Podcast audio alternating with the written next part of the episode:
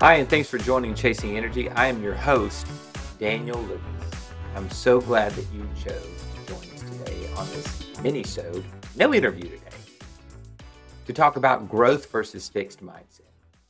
If you've heard these terms somewhere in a social media post, or maybe you're reading an article and they mention them, we're going to elaborate a little bit on it today. We're going to define what a growth versus fixed mindset is. We're going to give you examples of both. And then I'm going to give you a takeaway that I leverage on a regular basis to trigger a growth mindset. I don't recall this being in the book. I haven't seen this tip before, so I hope that you can find it useful. So, with that being said, let's talk about where it comes from. Carol Dweck was a school teacher for many, many years and observed the two mindsets within the children of growth versus fixed. And I'm going to read the definition for you real quickly. Someone with a growth mindset views intelligence, abilities, and talents as learnable and capable of improvement through effort. That's the growth mindset. A fixed mindset views these same traits as traits as inherently stable and unchangeable over time. An example if you, as a parent, or you have heard other people say, you are gifted, you are a natural, you are most likely in encouraging a fixed mindset, which is that they have these sort of natural abilities that just sort of came to them. And the we're going to talk about some of the dangers of of that mindset even though it seems like it's coming across as a big compliment. I hear a lot of parents say that as well.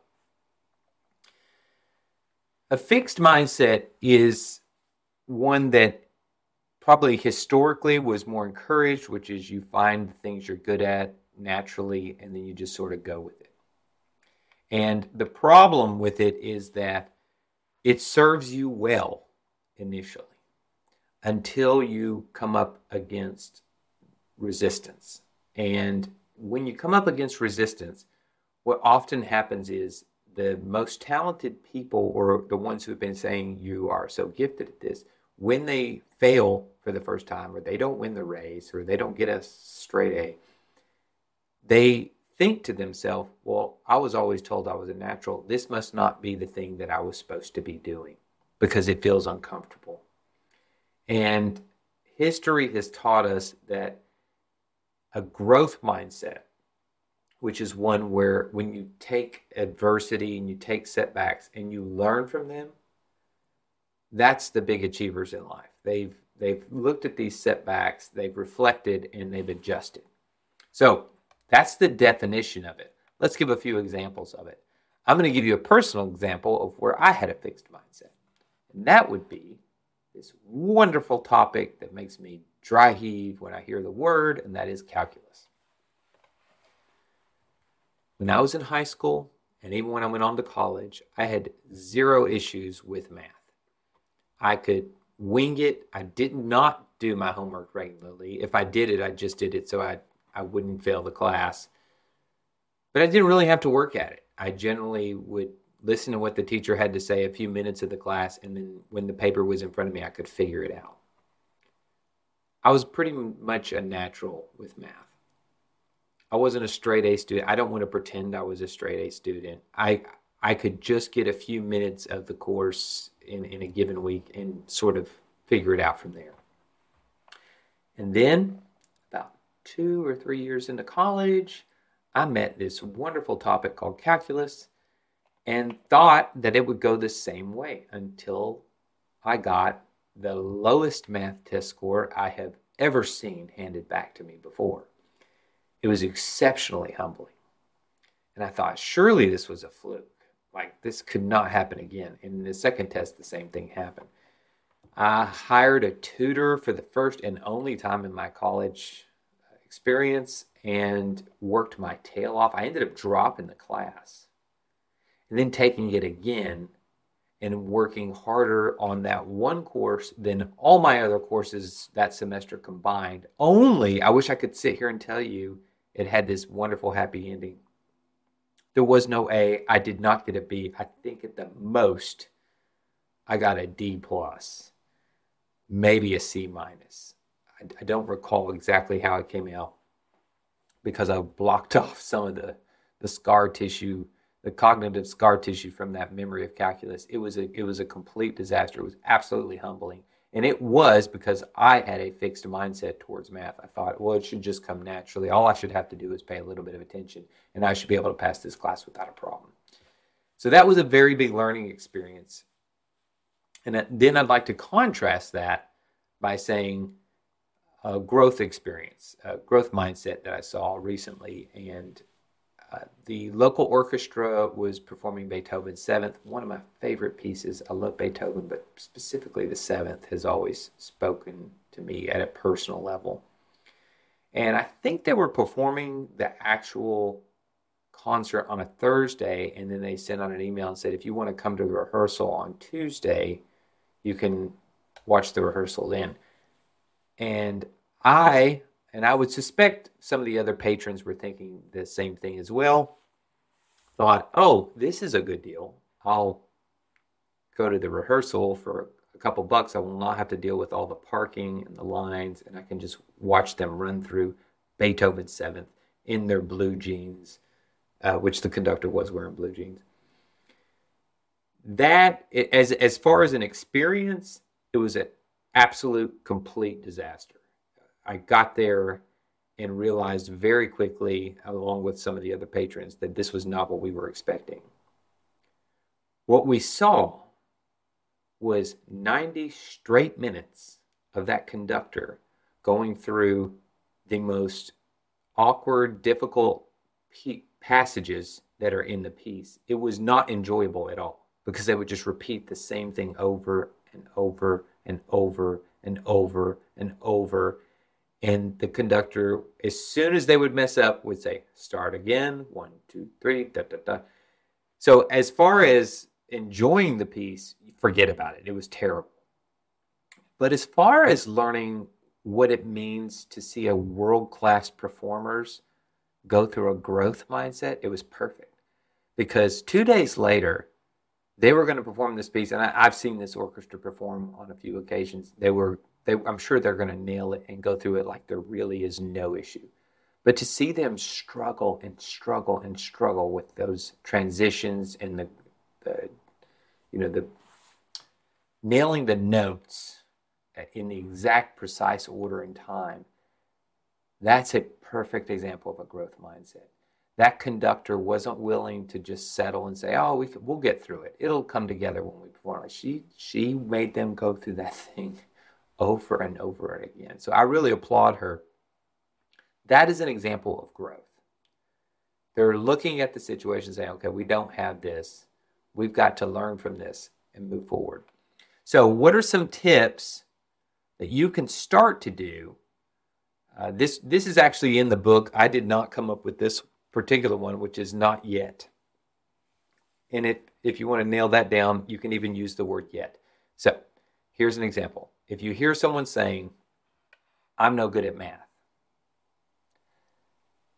which, by the way, I've just laid out a situation where I was good at one form of math, but not the other. Or I can't speak another language, I can barely speak English, which I can't tell you how many. Or I'm no good of a runner. When I was a very serious runner, people would say, i have never, I'm not good at running. My first thought was, well, how much time have you spent practicing? Right? And so when you use the word can't, I, I, would encourage you to say yet. I don't speak Spanish yet. I don't speak Italian yet. I'm not a good runner yet. Meaning you can actually put the work in and probably get better. You just haven't done that yet. Uh, I don't, I, I can't play piano. I could never play piano. No, I just haven't learned how to p- play piano yet. I haven't put the time into it, and that's why I'm not good at it. That sounds like a really simple, stupid thing to do, but think about the way your mind interprets those two phrases. Can't, meaning you are unable to. Think of a fixed mindset.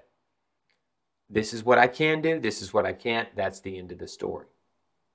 A growth mindset says, I don't have it yet, but I can figure it out. Or a growth mindset will try to do something, it won't go as planned, or you'll get so far, and even if it goes well, you stop and reflect and go, how can I do it better? I leverage a growth mindset almost every time I ever cook. Certainly, if I ever cook for guests, I am known for being super critical on myself whenever I serve food to my guests. Like if someone comes over, I'll be sitting back and going, How could I have made that better? How could I have made that better? And it was it was something I was never a natural chef. I didn't pick up cooking seriously till I was probably 34, something like that. So a little over 10 years ago, I, I became obsessed with it. I, all I ever wanted to do was be comfortable with a chef's. I specifically remember thinking, I just want to be comfortable with a chef's knife in my hand. That's all. I want to be able to walk into a kitchen and grab a chef's knife and feel pretty comfortable. However, as part of a growth mindset, every time I would cook or prepare something, I would sit back and reflect and go, how could I have done this better? I'll taste the food, and with few exceptions, I'm I generally find something where I'm like, I could have I could have done a little bit better on that. I hate to uh, inquire that I, I can't enjoy food. That's not the truth at all. But when it comes to food that I prepared, I I generally want to always try to up my game. So that's an example of that. I have a lot of things that I'm working on in my life that leverage a growth mindset right now. One of which is music. I've, I've been playing music about an hour a night, maybe four or five nights a week for the last several months. And I, am doing it just because uh, I want to use it as a creative outlet. So, what I do, instead of playing all the pieces that I'm very comfortable with, I specifically choose things that are just outside of my range to where when I practice, I have to make a concerted effort to get a little bit better. And I'm not pretending that I'll make money or make a living from playing music. I in fact, I'm actually kind of relieved that I don't have to rely on that as part of my income. It would it would not be pleasant for me. But I enjoy the process of learning and getting a little bit better and it what I have found is by putting that creative part of me up into a situation where I have to learn, it is very fulfilling exercise because I fall in love with the practice, fall in love with the practice and leverage your curiosity. So let's talk about a key takeaway. Carol Dweck's wonderful book of mindset, The New Psychology of Growth. Uh, you can watch the TED Talk it's uh, the book and the TED Talk. I'm I'm going to warn you are a little bit on the dry side, but at the same time they're super super practical. One key takeaway is for me is reflection. The the one of the biggest differences you're going to see between a growth and fixed mindset is the ability to reflect. So, with that being said, I don't recall this being in the book. I don't recall seeing this anywhere else, but this is how I have managed over the years to trigger a growth mindset, to trigger it. Okay? What I do as a, uh, my, my history in the corporate world is uh, Lean Six Sigma, project management, and things like that, is we work very hard to come up with what's called an operational definition of success, which means the words have to be very specific. And so in this case, what I'd encourage you to do is when you write out something that you consider worth achieving. Now, when I say worth achieving, that means when you write this question or goal out, how am I going to accomplish this? How am I going to run this marathon? How am I going to lose this many pounds? How am I going to get this promotion at work? When you write out that goal, it should be so important to you that it triggers your curiosity. And you should write it in such a way that it does that. Focusing on the words and not the solution. And that's the key part here that I think is probably surprising to people is when you write it out, don't try to solve it. Just write it in such a way that it triggers your curiosity because your subconscious will work on that issue, will work on that question in the back of your mind. it will do you the service of working on it because you didn't try to answer it right off and you worded it in such a way that it triggered your curiosity. Curiosity is something that I'm more and more and more, as someone who's getting into middle age, we get very bored. We've seen all this stuff before. We've been through here. We've been, done this. Curiosity is the way around that to where you say, I see this problem, what am I going to, how am I going to learn from it differently? How am I going to do it better than anyone else? That's when you trigger that curiosity, it puts your mind in a different state to where it's looking forward to solving it, as opposed to saying, How quickly can I make this whole thing go away? How can I be done with this? So that's my advice to you. Write out the question in such a way that it triggers your curiosity. You do not need to answer it. There's an old phrase in the scientific community a problem well worded is half solved. There's a lot of truth to that. I don't know if it's half, but it's a but it's a decent chunk of it. And then the last thing I'll say about that is when you think about a prolific thinker, and yes, he's very popular, but rightfully so, Jordan Peterson, a prolific thinker. If you notice a lot of his interviews, they actually edit out a lot of blank space because they'll ask him a question and he will not in a lot of cases just spit out the answer. He'll sit and think and reflect on he'll start saying words and then he'll reflect and then he'll say a few more words. Now this is a man who has spent tens of thousands of hours thinking journaling researching and coming up with his thoughts and core values of how to implement you know psychology in modern day world. And he has to stop and think constantly when he's asked a question. Now, is that because he's slow? Is it because he's stupid? Of course not. It's because he wants to reflect and make sure that each time he speaks, he's, he's doing it in such a way that he's getting clarity of thought. That gap between hearing a question and answering is part of why Jordan Peterson sounds so prolific. He doesn't just spit out stupid words off the cuff he thinks about it, he reflects, and it's a combination of the amount of work that he's put in. I, I, I wish that I, I sounded as eloquent on this podcast, but we've now defined what a growth versus fixed mindset is. You know what it is now. We've given you examples. You know, I talked about calculus and the orchestra. And then I've given you a tip that I haven't seen anywhere else, which is write it, write down the question clearly in a way that triggers your curiosity and watch yourself grow. And please don't think that asking yourself the question is the same as writing it down. It is not. Write it down. So, the thing that you find yourself challenged with today, and granted, this podcast focuses on mindset, no, no, uh, no irony there that that's part of the topic today uh, training, and nutrition. Those are the three topics I focus on. If you have a question that that you are focused on and you see it's a curiosity worthy goal, write it in such a way that your subconscious is going to help you tackle it. This is part of you implementing the growth mindset in your life today. Thank you for listening.